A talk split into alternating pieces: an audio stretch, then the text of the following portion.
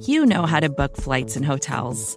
All you're missing is a tool to help you plan that unbelievable travel experience. That's why you need Viator. Book guided tours, excursions, and more in one place. There are over 300,000 travel experiences to choose from, so you can find something for everyone. And Viator offers free cancellation and 24 7 customer support for worry free travel. Download the Viator app now and use code Viator10 for 10% off your first booking in the app. Find travel experiences for you. Do more with Viator. In 2022, Team Milk came together by sponsoring female marathon runners for the marathon in New York City. Today, they're more than 20,000 strong. In 2024, Team Milk is making an even bigger commitment to female runners and launching the only women's marathon in the U.S. designed for and by women. The inaugural Every Woman's Marathon will take place in Savannah, Georgia on November 16th, 2024. You can learn more and register for the marathon at everywomansmarathon.com. Hey, it's Max. Before we get started, uh, a couple things.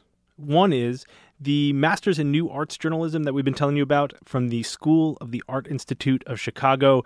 Uh, the deadline, it is almost here. If you want to learn how to write about the arts and culture, if you want to learn how to write criticism, there's not a better place to study it. It's a two year program and uh, it's in Chicago. So what's better than that? Go to saic.edu slash longform. That's saic.edu slash longform. Get that application together and get it in. It is worth it. Also worth it. A podcast recommendation for you. It's called Pregnant Pause. It's produced by Zach Rosen. He's a uh, independent radio producer in Detroit, and it is the story of he and his wife Shira deciding whether or not to have kids. It's great and intimate and heartfelt, and uh, I think you should listen to it. Go to pregnantpausepodcast.com or search for it wherever you are listening to this show, which starts now. Hello, and welcome to the Longform Podcast. I am Evan Ratliff from Atavist, joined by Max Linsky, who's making some adjustments to the levels, and Aaron Lammer. Hey, Hey, guys. What's up, you guys? Just adjusting levels over here. Max looks like he has not slept in uh, three days. I haven't. It's a. It's not a look. It's my new life. Max, why haven't you been sleeping? The, I was working on a podcast uh, about Richard Simmons, and it, and it's done now. Are you going to go to sleep now? I thought that I was going to, but uh, I don't think I actually am. I thought it was done, and it's not totally done. Okay, who is on the show this week?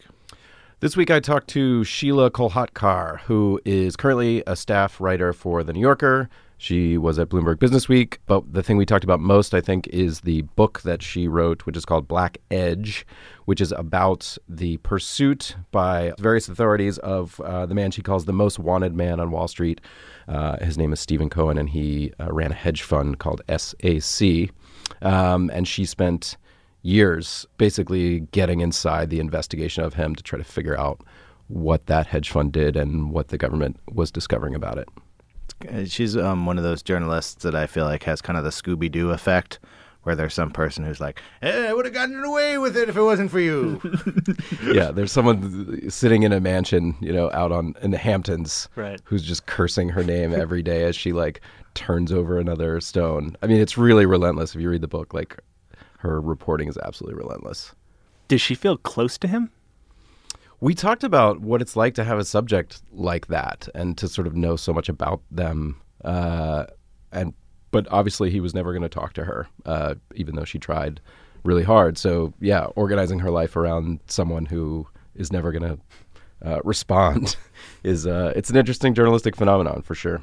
Well, speaking of um, actually getting to talk to somebody, I feel like if we're going to have Sheelah on the show, I just want to tell you guys a little story about Sheelah, which is that right when we started Longform, like early, early days before this podcast even existed, Sheelah sent me an email and had uh, some thoughts on the website. And we went and met for coffee, and she was just like really nice, gave me some tips.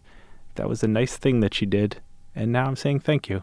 Thank you, Sheelah. Speaking of people who've supported the show and uh, the site Longform from early on, MailChimp. They have been with us for years. This would not be possible without them. If you are thinking about starting a project, big or small, why don't you just set up a mailing list so that when it grows, you'll know who people are and you won't have to pay for it until it hits a certain size. So it's a win win. Thanks, MailChimp. Here's Evan with Sheelah Kolhatkar.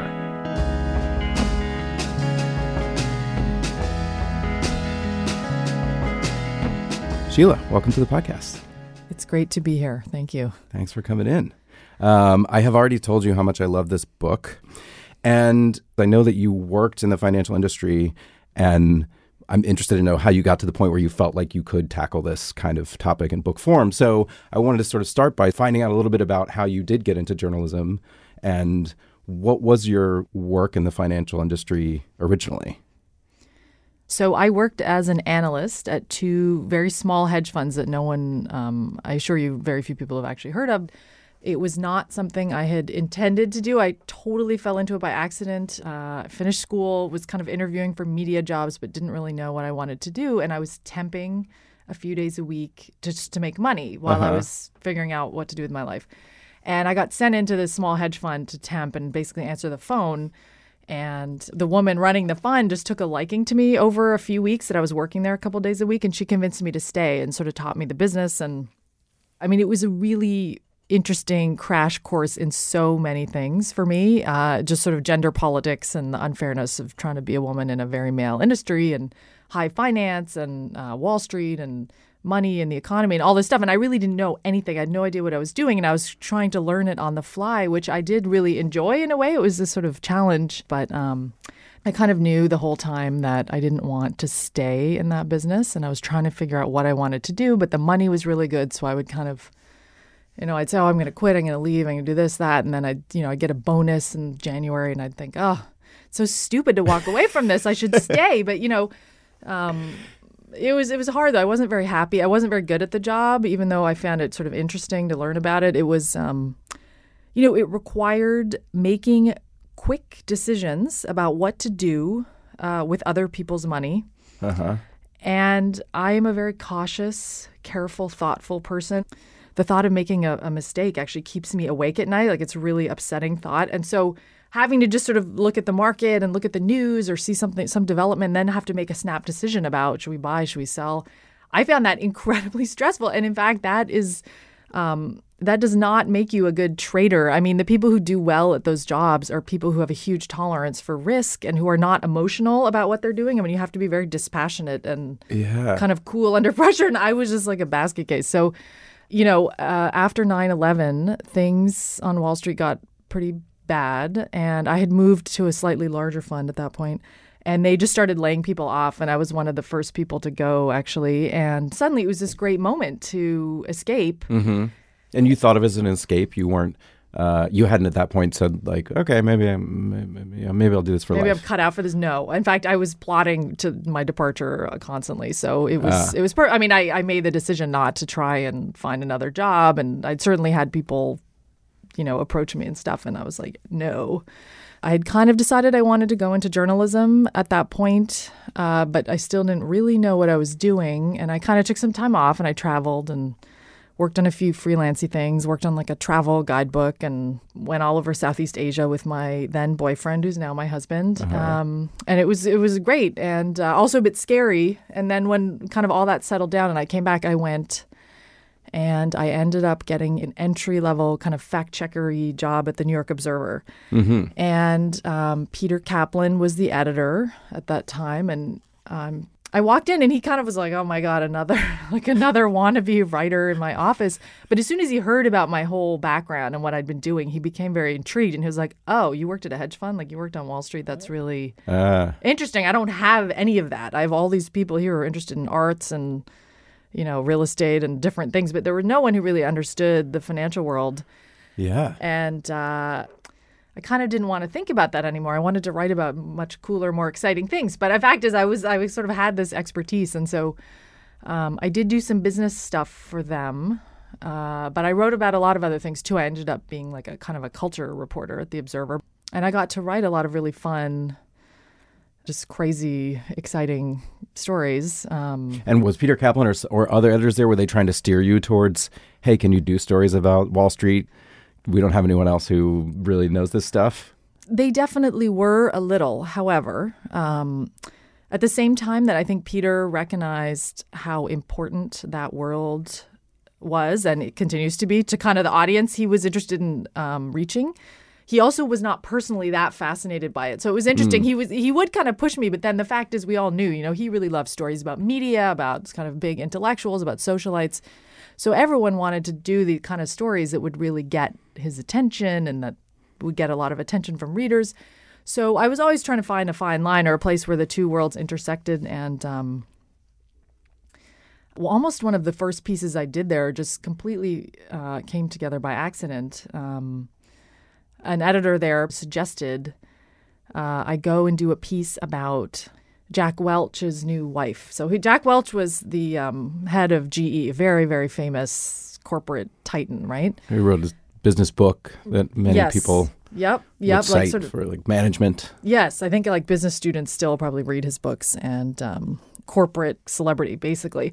And he had had this very high profile, very messy divorce, and he was getting remarried to a woman who had been the editor of the Harvard Business Review. Her name was Suzy Wetlaufer. And she was this very, yeah. yeah, she was remember a very yeah. like bubbly character. And they were in the newspaper because they had signed a book deal to write a book together, or like management advice or whatever. They got a lot of money for the book, and my editor at the Observer was sort of like, I think I went to him and said, "Well, should we do a piece about Jack Welch?"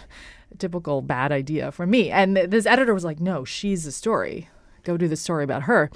And um, I just sort of called her up cold, and she was extremely nice and sort of took my call and was very intrigued about my whole hedge fund background. And she sort of thought, wow, you're this is so interesting. You worked at a hedge fund and now you're doing this. And she invited me to Boston to kind of spend the day with her in their stunning townhouse in the middle of Boston. And I spent the day with her and she was literally preparing for her wedding. It was going to be this huge kind of society type wedding and uh, they were trying to merge their families and they were in this stunning townhouse that was filled with just like magnificent artwork that you know you would expect to see in the museum of modern art. And i was there with my tape recorder just kind of drinking it all in and then i went back to to my little desk at the observer and on the upper east side and i like wrote up this story. And um you know it was it was just a crazy story uh and she you know I don't think she liked it very much, unfortunately. You know, she, but Did she, she, was give just, more access than she meant to. I think so, of? and I didn't even. I mean, but the story was a huge hit. Like everybody apparently been trying to get an interview. Oh, with her, really? She'd said no to everyone, but little nobody me just stumbled somehow wormed her way in there. But also, she, you know, she was not happy afterwards, and that was like a an important lesson too, because that's always an important part of the profile writing process. It's sort of like, oh, the person reacts afterwards to whatever you've written. And Yeah. off, yeah, often at the Observer, people were not happy with what you wrote. so it was, and it, which was a horrible feeling, and I would get really upset. But, um, but yeah, I remember Peter just loved the story, and um, and after that, I was given a little more freedom to kind of write about things that interested me, and uh, and I wrote a lot about sort of the culture world and authors and intellectuals and media figures, and um, it was a very fun, interesting uh, crash course. Then did you did you jump straight to Business Week from there, or did you have a have something in between? So I then uh, went to Condé Nast Portfolio. which Oh, I forgot about that. I know it's so easy to forget about. Forgot about portfolio. that portfolio. But little so, little portfolio. little sweet little portfolio. Um, so Condé Nast had this what I think is still actually a very good idea, which was they would describe it as oh it's going to be the New Yorker meets Fortune, Mm-hmm. which of course is probably what every magazine says it wants to be. But um, you know, it was like 2006, 2007. Um, but they were going to launch this glossy, flashy new business magazine. It was it was going to be a monthly. It was going to do business journalism in this like really deep, intellectual, kind of literary way, but also have all the glitz of like Vanity Fair and beautiful photo spreads. And it was such an intriguing idea. And they were going around and just sort of poaching people all over New York to staff this thing they offered me a job and they were hiring people months before the magazine was even going to start publishing. They supposedly wanted everyone to kind of come in and help shape the magazine together, and it was very exciting. So I went over there, and um, that was interesting. the really the biggest thing that happened was just as the magazine was launching, the financial crisis happened, and of, there's no way you could really time or predict that. I mean, it was exactly the moment when I think that business journalism actually became really, really interesting.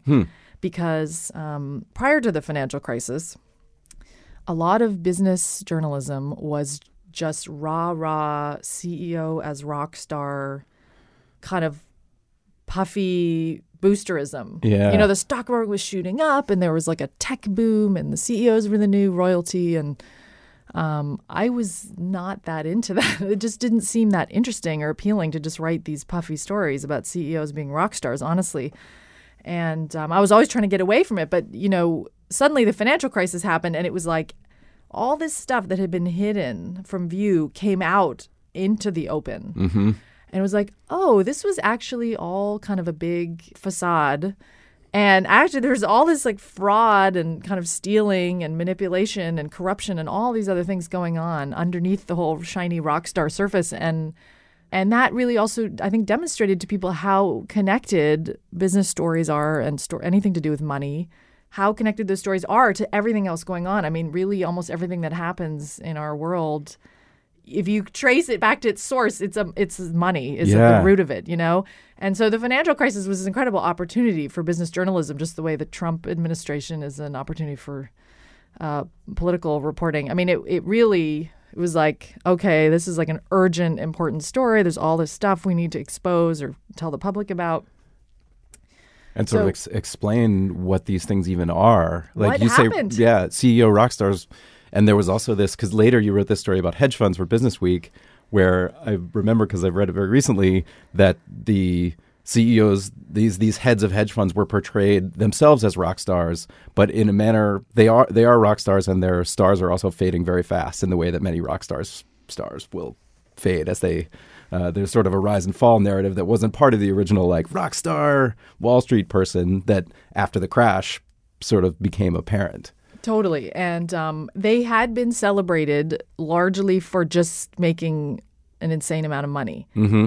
And um, of course, that is very impressive to go and make yourself $900 million a year or whatever it is. That's a very impressive thing. But I, I felt a little uncomfortable with the, just the pure idea of just worshiping them just because of that fact. I didn't think that was really enough of a reason to just treat them all as royalty. Um, but yeah, so the financial crisis did, uh, you know, revealed a lot of this stuff. But of course, um, the the just that that moment when business journalism became super important and urgent and interesting, uh, w- you know, media business also entered like a new phase of just terrible decline. So portfolio didn't make it. Did you? I'm always curious.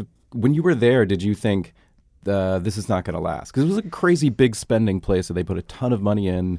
Did you think like I'm just going to learn what I can here and like I'm expecting this to go away, or did you think, no, this is like the business magazine of the future?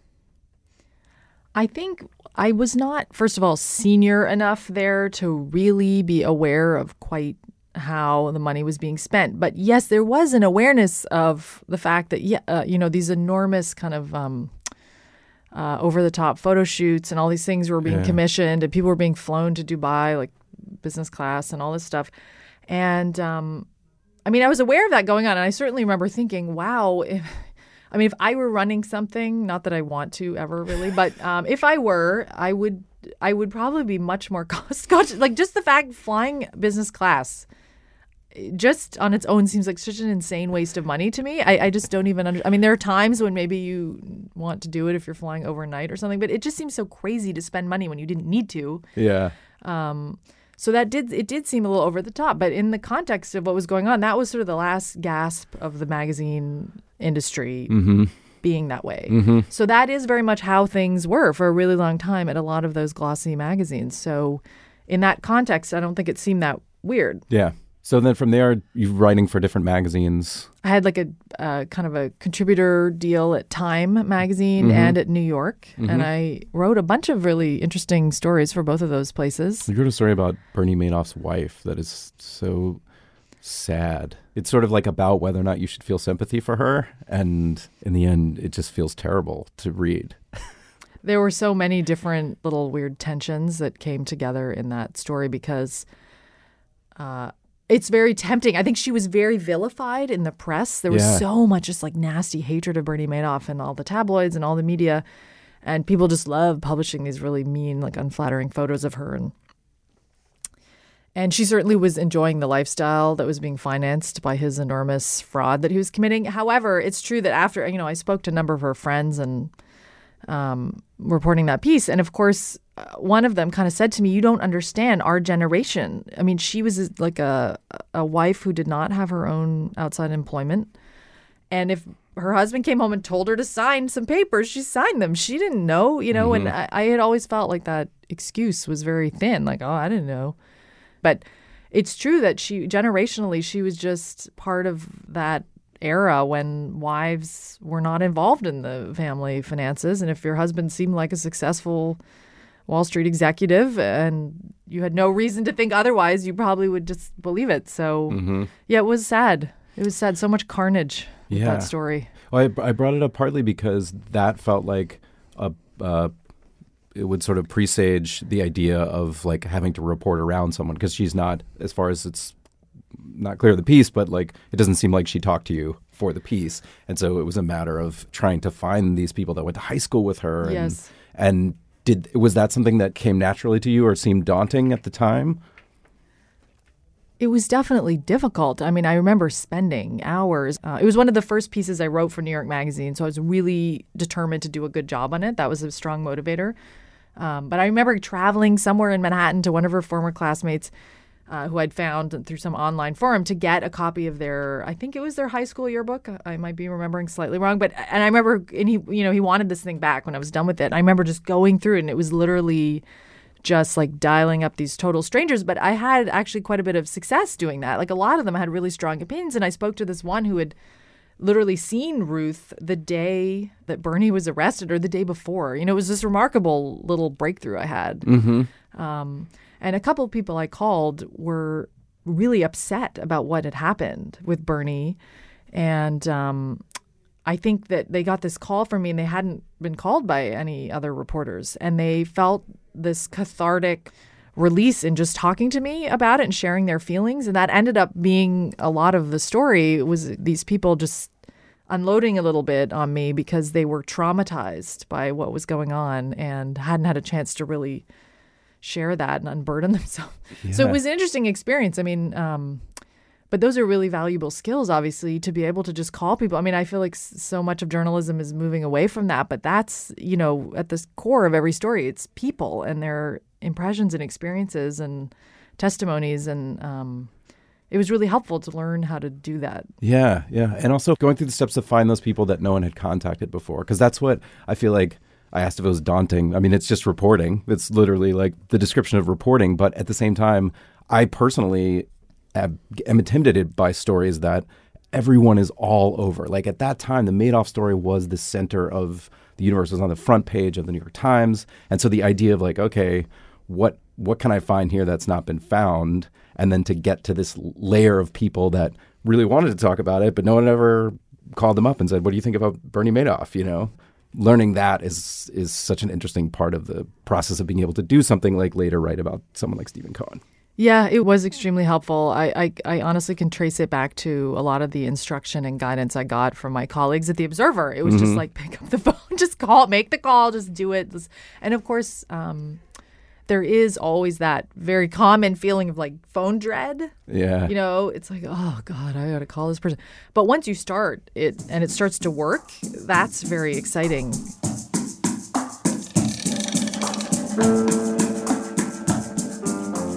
Hey, it's Max. I'm going to put these guys on hold for a second and tell you a little bit about some sponsors that are making today's show possible. First up, uh, you heard at the beginning of the show that I'm a little tired. I've been a little busy lately, but thanks to Blue Apron, I've still been eating great. That's because with Blue Apron, for less than 10 bucks a meal, you can get these easy to follow seasonal recipes along with pre portioned ingredients delivered right to your door. No more overspending at restaurants, no more like greasy, disgusting takeout. With Blue Apron, you can prepare delicious, memorable meals yourself in under 40 minutes. And uh, don't take my word for it. On the memorableness of these meals, here are some that are available right now salmon piccata with orzo and broccoli, pork chops and miso butter with bok choy and marinated apple. How about a little veggie chili and baked sweet potatoes with crispy tortilla strips?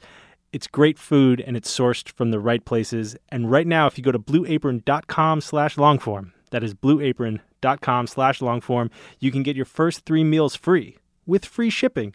You're going to love how good it feels and tastes to create incredible home cooked meals with Blue Apron. So do not wait. Go to blueapron.com slash longform. Blue Apron, a better way to cook. Also sponsoring the show today, stamps.com. You know that you can get uh, all this stuff on demand in your life, right? Like this podcast on demand, your uh, TV on demand, your movies on demand, even your food, like with Blue Apron, on demand. So why do you still have to go to the post office? You don't. Stamps.com does everything you can do at the post office, but you can do it on demand from the comfort of your own home.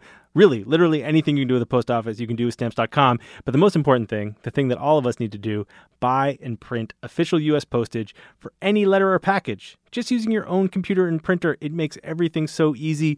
I myself have used stamps.com, and uh, I'm one of those people. I kind of like punt. I'm a little bit of a procrastinator.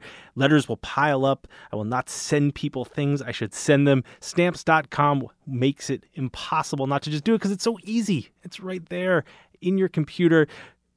the files are in the computer. Anyway, what I'm trying to say is you should try Stamps.com. And uh, maybe you should try using the special code longform because you're going to get a free week trial and you're going to get postage and a digital scale. So go to stamps.com and before you do anything else, click on that little radio microphone at the top of the homepage and type in longform. That's stamps.com, enter code longform. Stamps.com. Never go to the post office again. Now let's get back to Evan and Sheelah.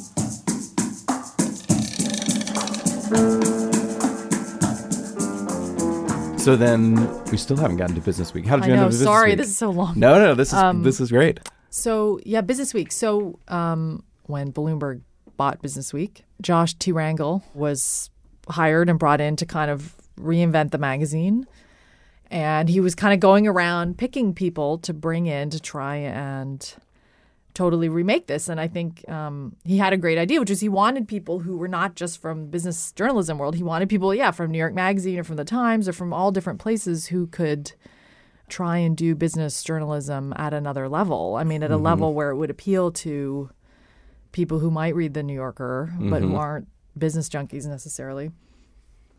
And he hired Hugo Lindgren, um, who is a f- good friend of mine and who had edited at least one of my stories at New York Magazine. And then Hugo asked me to come on as a features editor. And um, I was extremely, I was torn about it, to be honest, because I had never really read Business Week and I was a little, you know, I was a little bit freaked out by Bloomberg at that moment, too. I didn't know much about it, but it seemed like a really odd place for me to go and work. Uh-huh. But of course, after I talked to them, I, the whole idea seemed kind of cool and exciting. So when did you first think about writing about Steven Cohen or SAC or this era of hedge funds? You had worked in a sort of almost previous era of hedge funds in a way. Well, yeah, I'd worked in sort of the early, like the adolescent period of the hedge mm-hmm. fund evolution, and then it kind of grew up into this huge, like, dominant industry. Um, well, there was a very specific moment. It was actually, you know, I was doing, um, I tended to, again, want to do like stories about big controversial people or anytime there was like a scandal or a big investigation or whatever. I was Yeah. drawn to those. And I, and I wrote a lot of profiles too, really interesting, colorful business people, and I love doing that. The Ashley Madison guy. Yeah, the Ashley Madison, that's before it. the way before the hack. Oh, Like, yeah. that was the. that was a very I remember reading that at one. the time. Yeah, it was. Um, well, there was a moment in um, kind of the end of 2012 when the FBI went down to Florida and arrested a former employee of SAC Capital, which was Steven Cohen's hedge fund. And um, just to quickly sum up, I mean, Steven Cohen was one of the most successful hedge fund founders of all time. He he I had even heard about him when I worked at a hedge fund myself, but um, he was this iconic figure on Wall Street. I mean, really one of the big stars. His fund had more than $15 billion in it at its peak. And he had these incredible returns. Like for years, he just made um, 30, 40, 50% every year. Mm-hmm. And he'd only had one year where his fund lost money, which was 2008. So he had this remarkable track record, and people were just obsessed with him. And he had become so, so wealthy. And, and you know, no one fully understand how that happened. But um, a lot of it had to do with just the fact that hedge funds had proven to be really effective vehicles for enrichment of people managing the hedge funds because they had these really high fees. Mm-hmm. So, um, So it had just become over the course of you know my time in that industry and even the time I was in journalism, it had be, started off as this little sideshow startup scene, and it became like the main event of Wall Street. But um, they're lightly regulated, and no one really knew what they were up to. It was not transparent. Yeah. So anyway, there was this whole kind of crazy, hidden but incredibly profitable, powerful world, and all these huge hedge fund managers were emerging as huge political donors too. I mean, they they would end up with a ten billion dollar personal fortune, and then they would start. You know, at some point they want to pick the president. Yeah, and They- in the art world, you'd come across them. That was that I was experienced as a news consumer of like just coming across the name Steven Cohen, like buying a Picasso and like the whole thing with like the Picasso got ripped. Like I remember reading that story and but not really knowing like who is this person? Like how did this person make all this money? It's just a name that would just emerge all the time. It would be in the business pages, but I didn't understand what was behind it. Most people didn't. They kind of came out of nowhere, but they were immensely powerful. I mean, much more powerful in a way than even sort of like the CEO of Goldman Sachs. You know, um, the CEO of Goldman Sachs might make $50 million in a year. Well, uh, the top hedge fund people make uh, more than a billion every year. You know, that's what happened. I mean, it was just stunning. You know, I, I've always thought like we should at least be aware of this incredible influence that has been gathered up in this tiny corner of the financial world. I, think most people don't really even know it exists. But at the end of 2012, there had been this big insider trading investigation going on, and it had been like in the Wall Street Journal and in the papers, and they'd arrested this hedge fund manager named Raj Rajaratnam. Mm-hmm. And I don't know why, but I personally, journalistically, had not been that interested in it until this moment. And it was like November 2012. The FBI went down to Boca Raton, Florida, and they arrested this former SAC Capital portfolio manager. Uh, just like dragged him out of his house in handcuffs. And one of my editors at Business Week came up to me and said, You realize this is all about Steve Cohen. Like this whole thing is kind of converging around Steve Cohen. It's really obvious they're going after him. And I was sort of like, What? What do you know? But of course, you then like you, you kind of read the uh, case against this guy, Matthew Martoma, his name is, mm-hmm. and they were trying to connect it to Cohen. Cohen had was his boss at the time the alleged crime occurred, right? So it did. It started to become clear from what the government was doing that actually Steve Cohen was the, sort of the ultimate target. And there Steve Cohen was with his enormously powerful, huge hedge fund in um, Stamford, Connecticut. And then, you know, that that's the moment when, as a reporter, I kind of like the light went on, and I thought, "Holy cow! Like, there, the government is gearing up to go after this really powerful, wealthy financier, like kind of an icon of the industry that I started out in." Mm-hmm. And that's when I thought, well, this is going to be a really interesting, juicy story, but also it's going to be important. Like the government, the SEC, the FBI, kind of versus hedge fund billionaire. That's going to be kind of a story with public value. Yeah. So how did you start to attack that story? Because again, we're talking about something that was Yeah. I mean that Raj case was all over. I mean there's financial journalists on the Daily Beast trying to get everyone in these. So how did you say, okay, now I'm going to start reporting on this? Well, again, my colleague Brian, um, the same one who had said, "Oh, you know, they're really going after Steve Cohen." He is the one who kind of said, "You should do a story now about this guy Martoma and his case and Steve Cohen." And I, I remember arguing with him and saying, "No, it's too hard." Like I, and I don't say that very often. Actually, I really don't mind things that are hard, but this just seemed like impossible. And and I remember him saying, Sheelah, like, just get in there. There's going to be a huge story. I remember him specifically saying, You're going to be on TV all the time talking about it. Like, it's going to be a huge career move for you to get into this, and you should really do it. And he kind of pushed me, and I kept saying, No, let's assign it to so and so, and I'll edit it.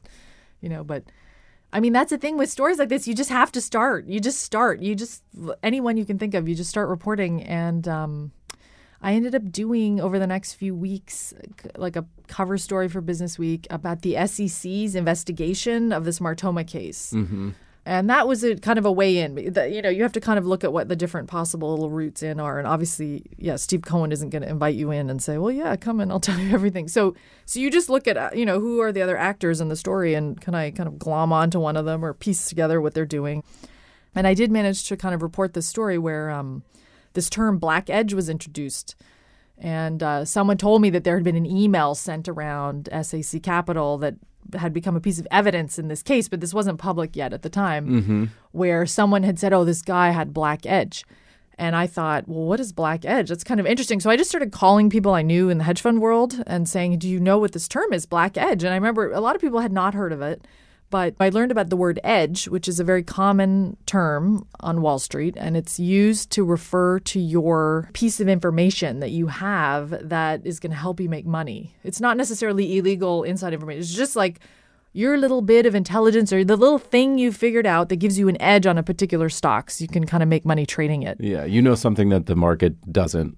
Not necessarily you've gotten it illegally, but you know something. That's right. Now, of course, it's very difficult to actually find out something that the market doesn't know when you think about how many thousands of hedge fund traders like you know the best brightest minds of our society from MIT and Wharton and Stanford Business School are all out there trying to get edge, you know, in their different whatever field they're they're in, um, whatever type of investing they're doing. They're all out there trying to get it. So the competition is just tremendous. And I remember saying to people, "Well, how?"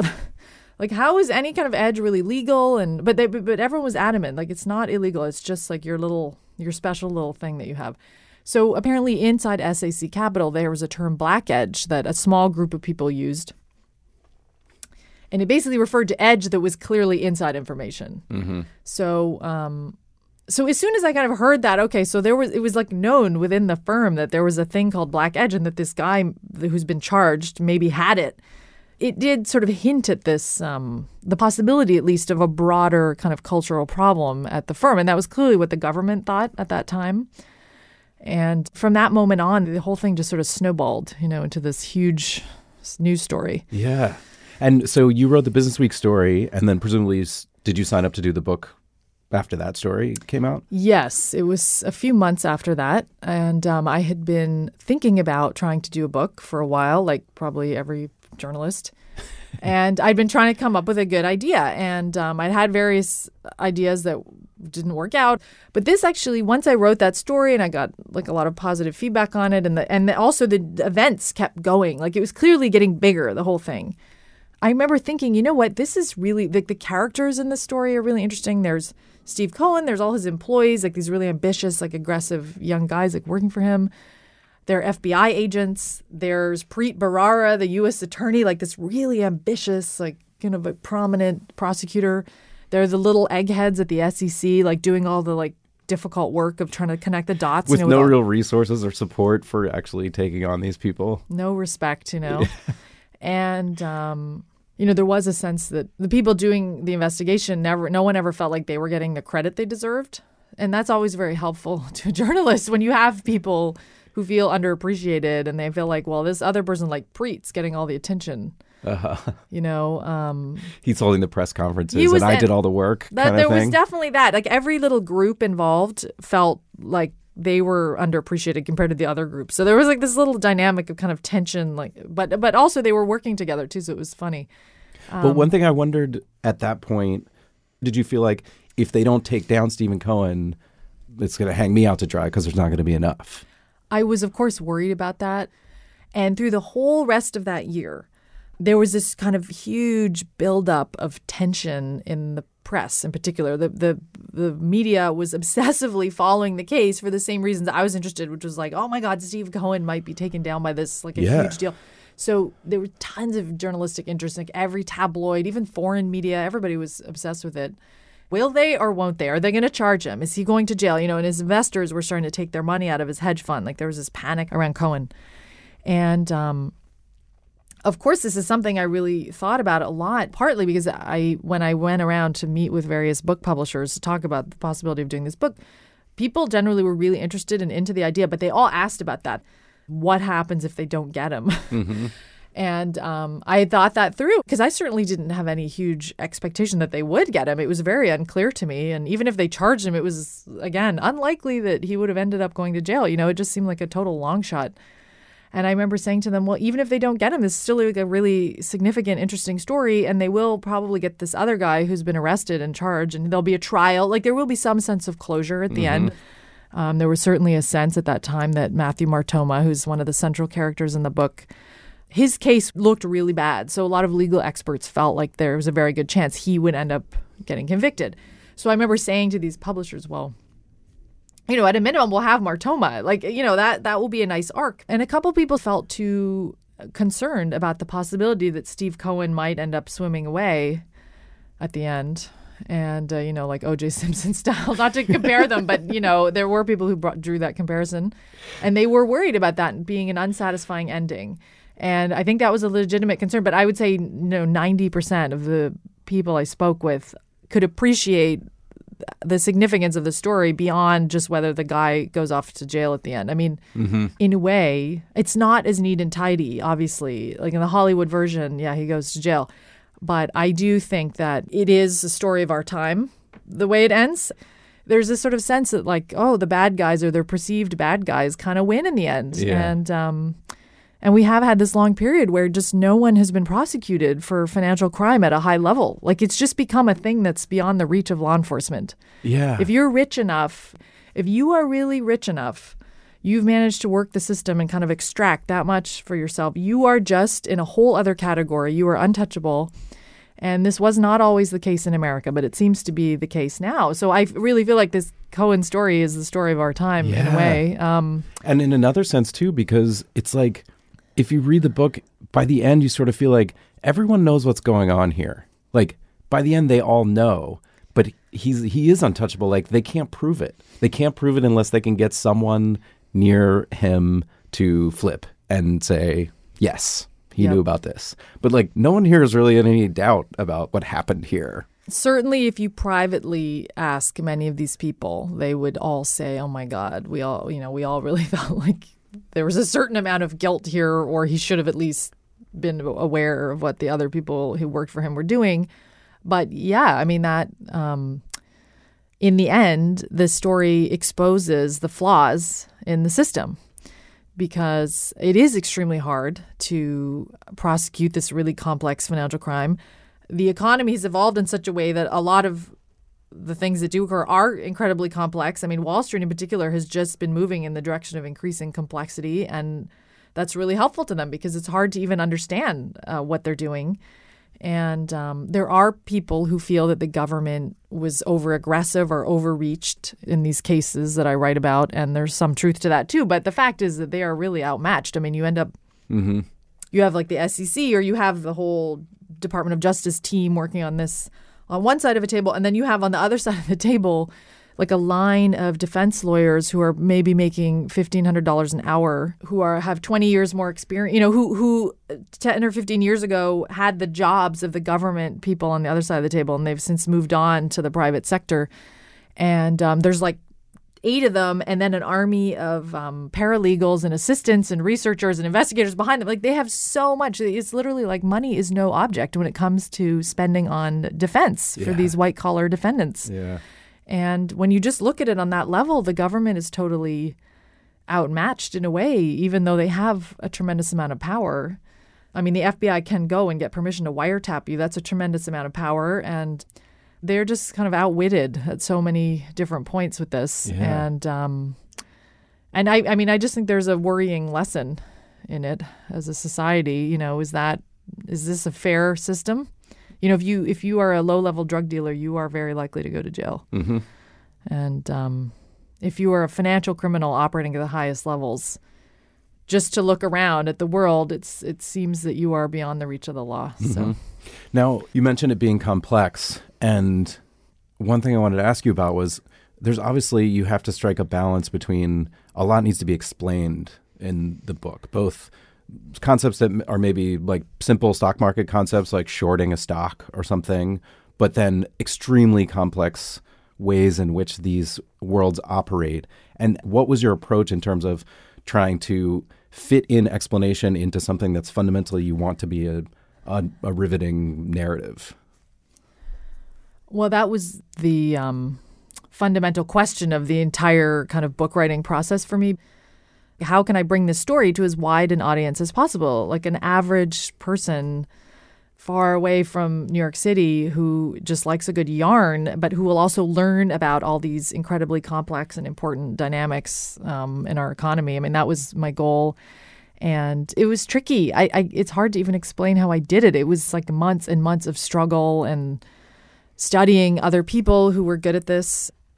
I had various stacks of books that I would just look at over and over again um, because they were so well done, and those Mm-hmm. those books had accomplished this. But it was really hard. I had to kind of explain even what a hedge fund was and why Yeah. this was important.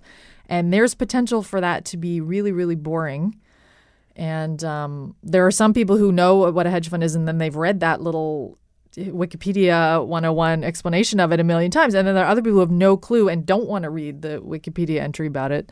You know, it was it was really painful, but um, And well, I, I think it I think it worked out. well, that's nice of you. I don't even know. I feel like I would, if I could write it again, I would write it completely differently. But Well, you can't. Yeah. Obviously, as you say, you can't. You can't please every reader. Somebody who's works at a hedge fund is going to say like, okay, okay, and Yeah. maybe go through those passages. But you're trying to somehow get down the middle of making it accessible to people. I think it accomplishes that. I can say because I didn't. I didn't. I was fascinated with Steven Cohen, uh, but I didn't know really what was going on. And now I feel fundamentally like I understand what Steven Cohen does or did or possibly will do again. But I had another question about the the sources because you have this like very it seems like very carefully composed note on sources at the end. And you also have a, it's like a footnoted book. Um, but one of the things you say in the note and sources is a lot of these people if not most of these people spoke on background because they either could lose their jobs or they had non non-disclosure agreements or what have you.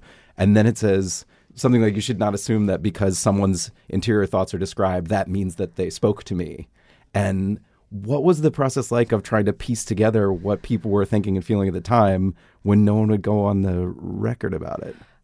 Uh, well, a few people went on the record, but yeah, the vast majority wouldn't. And but they had very good reasons to not go on the record because yeah, you had a group of people who kind of worked in the hedge fund world who um, were possibly under threat of prosecution. Some of them. I mean, that is a very good reason not to to want your name uh, there.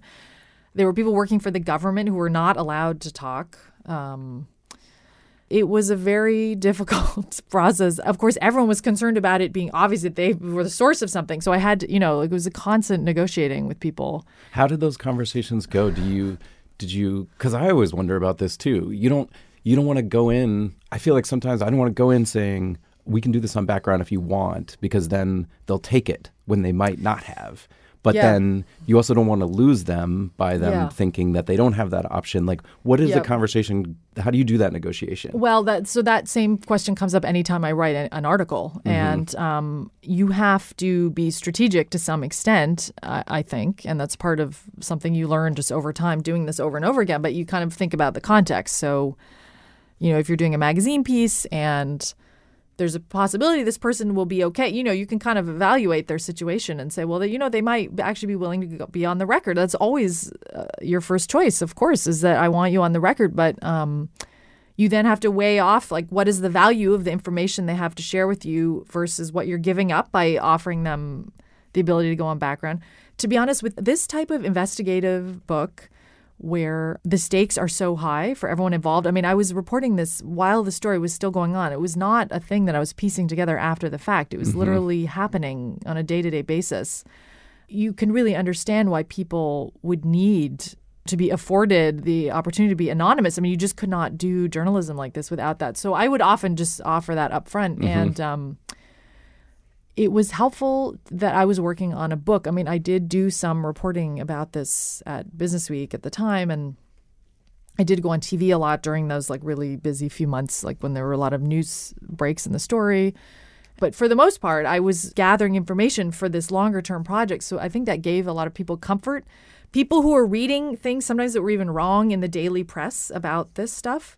You know, then there I was, um, you know, my seventh meeting with them uh, working on my book. And I think that they uh, took comfort in the fact that this would be coming out like in a couple years. It wasn't something that was going to come out and affect the investigation. I mean, a lot of the people involved were very worried about influencing the outcome because they were trying to do things the right way. And there were all these leaks. And I mean, it was sort of shocking how much stuff leaked out during the investigation that actually messed up other parts of the investigation or, or even. Um, really compromised the privacy of some of the like defendants or even people who were never charged with anything got their reputations completely uh, sort of damaged in the press because there were leaks that they were you know targets or they were this or they had something was about to happen and it never happened and those people are all very angry still and I don't blame them So all that was going on. There was like this hysterical sort of like frenzy of leaking and you know, often the Wall Street Journal would print that something was going to happen three days before it actually did happen. And I just just observing this, I could almost predict. Okay, the journal's you know,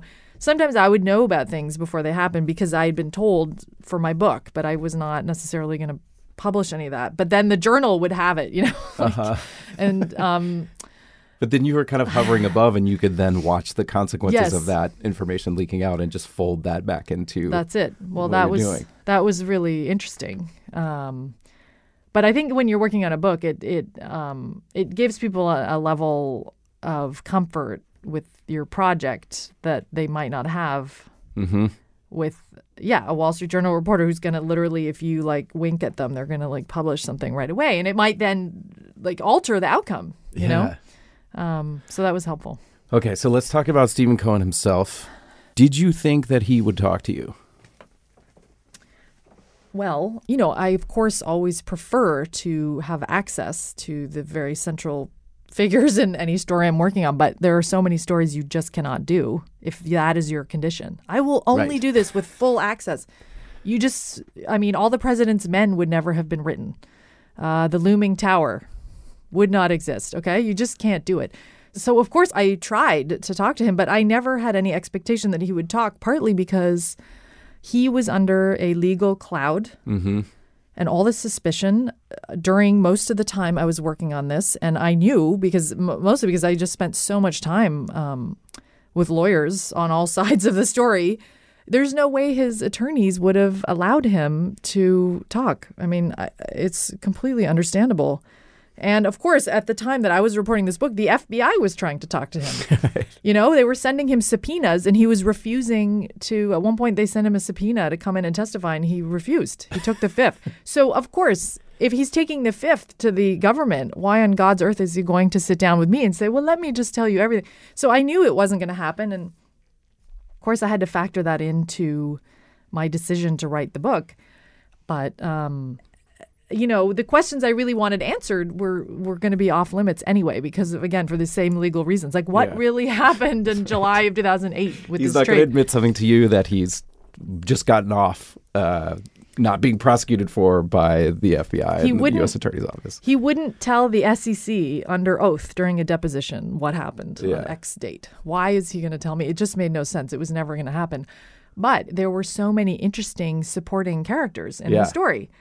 There were FBI agents. There was the U.S. attorney and all his like brilliant um, prosecutors working for him. And then there were all these kind of really colorful, funny, interesting, craven like hedge fund traders who had passed through SAC who are still there. So many of them were just witty and sharp and profane and smart and scrappy and like I just love talking to them. I mean, some of them I just wish I could have published a transcript of them talking about what they did all day because it was just so interesting. Do you have a sense of how the book has been received inside that world? I mean, a lot of people who work in the hedge fund world have contacted me, and many of them have said, like, you nailed it. Or, you know, there are a few people who have had angry reactions and felt that I was too mean to the hedge funds and too forgiving of the governments. And the, it's true that the government did make some mistakes, and there are some very bitter kind of Wall Street people you know, uh, for example, the, at one point the government went and raided a bunch of hedge funds. Like literally, FBI agents went into these hedge funds and carted out, you know, people's cell phones and so on. And a lot in a lot of those cases, it never really led to anything. And those people are so mad. I mean, the funds ended up having to shut down, and they are really mad and feel that there was serious prosecutorial overreach. And of course, I showed all this. I didn't shy away from showing it, but I didn't go out of my way to kind of make a lecture about why it was bad. It seemed very obvious to me that that was, you know, not an ideal way to, to uh, you know, there were some mistakes made by the government for sure. You know, a lot of people who who work and kind of traffic in information and trade the market every day, uh, many of them feel, perhaps justifiably, that kind of everyone is doing this and that it is too easy um, for the government to kind of criminalize what is, in their view, kind of normal behavior. Mm-hmm. And there are some people who say, well, it's really too hard for us to even know when we're crossing the line and when we're not. And that is a valid legal question. There is some gray area around insider trading law. So There are some cases where people are getting information like third or fourth hand. They don't necessarily know where it comes from. So some traders have said, well, it's just not fair that they can kind of go and put us in jail or just ruin our lives when um, you know, we're just doing our jobs and like everyone else is doing this too. Now, I don't necessarily feel that that's a valid defense. Right. And um, Harvey Pitt, who is a former chairman of the SEC, who was interviewed in a Frontline documentary about the case that I was also um, a part of, Mm-hmm. he had this great quote where he said, you know, I, anyone who says they don't really know inside information when they see it, he says, if you're a hedge fund manager of any experience or reputation at all, you know it when you see it. when you write about these hedge funds, Steven Cohen, people like that, it's like this proximity to extreme wealth. And like you're operating in journalism, which is like can make a living at journalism, you know, sometimes a good living. But how does it make you feel to report on that? I mean, it's extraordinarily extravagant. And there's a kind of undercurrent in the book of sort of like, why? Like, why more? Why? What does he want? And like the art buying and the planes and the sports teams and like, what is it all actually about? And I'm just wondering, like, how do you feel about having that proximity?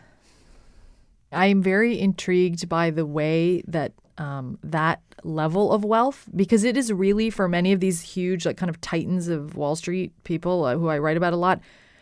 They are so wealthy. It is kind of, it is a scale beyond anything we've really seen, except for maybe some like huge major tech company founders.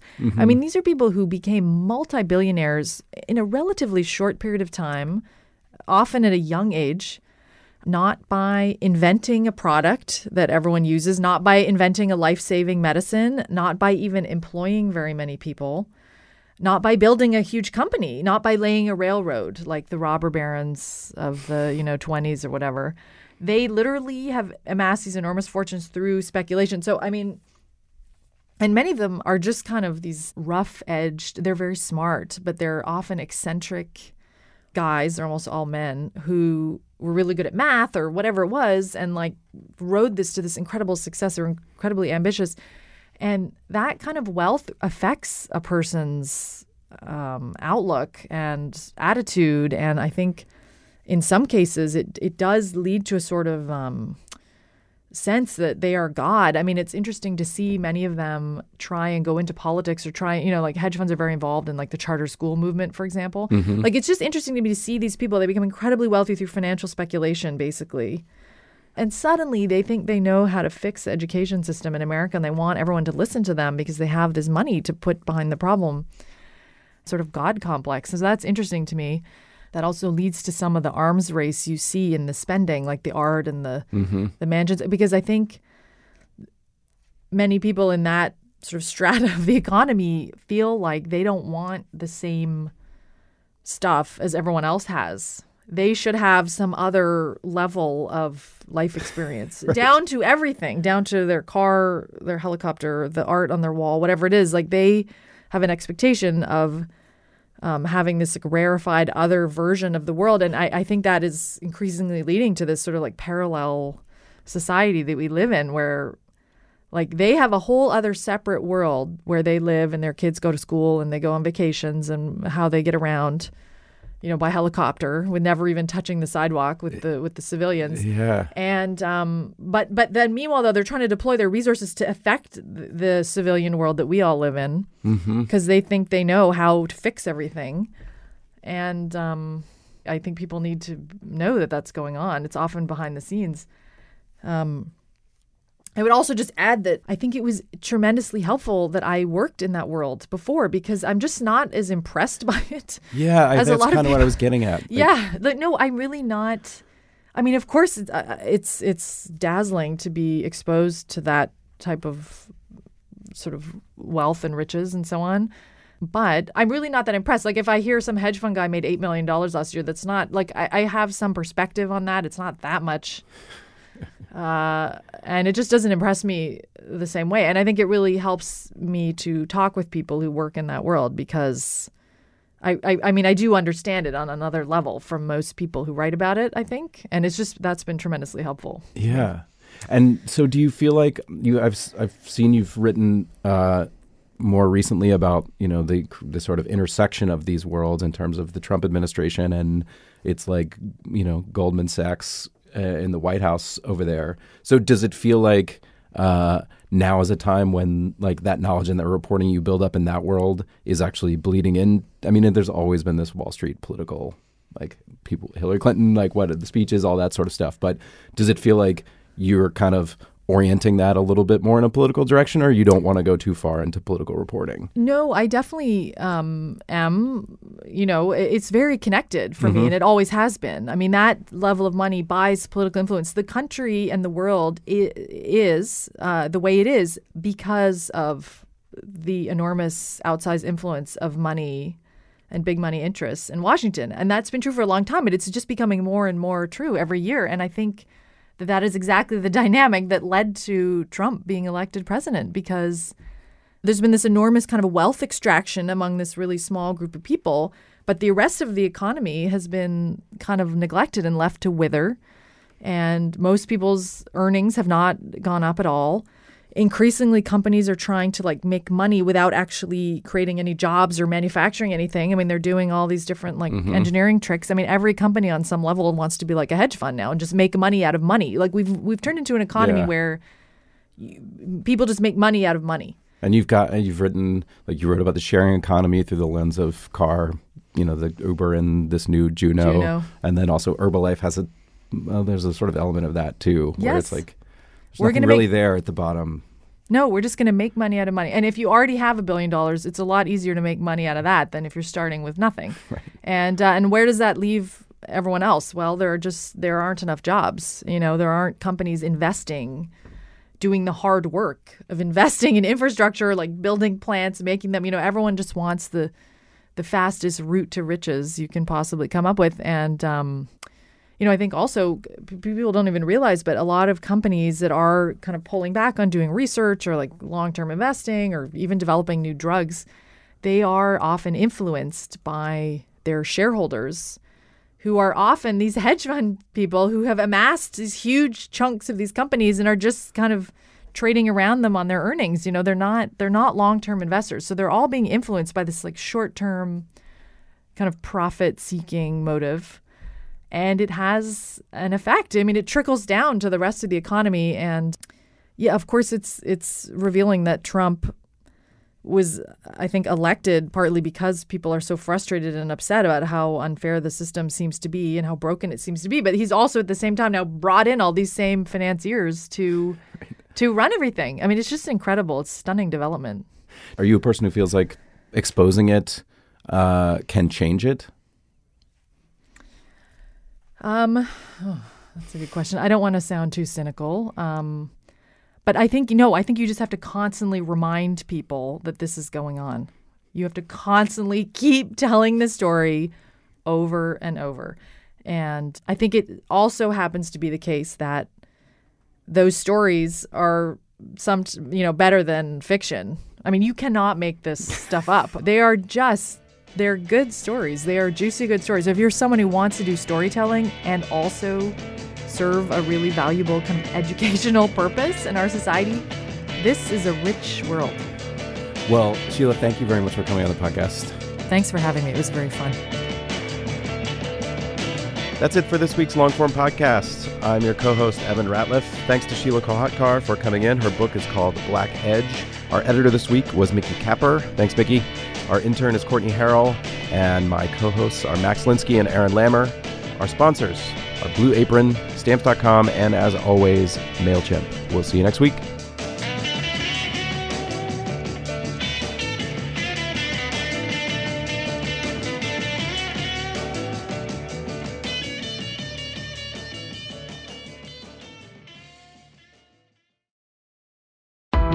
Why do you run? Why does anyone? I always thought that runners loved running, and that's not the case. Most runners hate running, but they choose to do it. In the new docu-series Running Sucks, brought to you by Team Milk, Abby Ayers learns why women runners everywhere are driven to go the distance. It really is about taking my power back and proving myself wrong. Team Milk is about fueling women's performance and helping them along their marathon journeys. You can sign up now for the inaugural Every Woman's Marathon taking place in Savannah, Georgia on November 16th, 2024. Learn more and register at everywomansmarathon.com. The Current podcast is back with an exciting new season featuring marketing executives from the world's most influential brands. Tune in to hear what's driving conversation in the fast moving world of digital advertising with unique insights from brands as diverse as Hilton, Instacart, Moderna, Major League Soccer, and more. And in this presidential election season, The Current explores what a national political advertiser, like the National Republican Senatorial Committee, and a major CPG brand like Hershey can learn from each other. Listen in and subscribe to The Current at thecurrent.com or wherever you get your podcasts.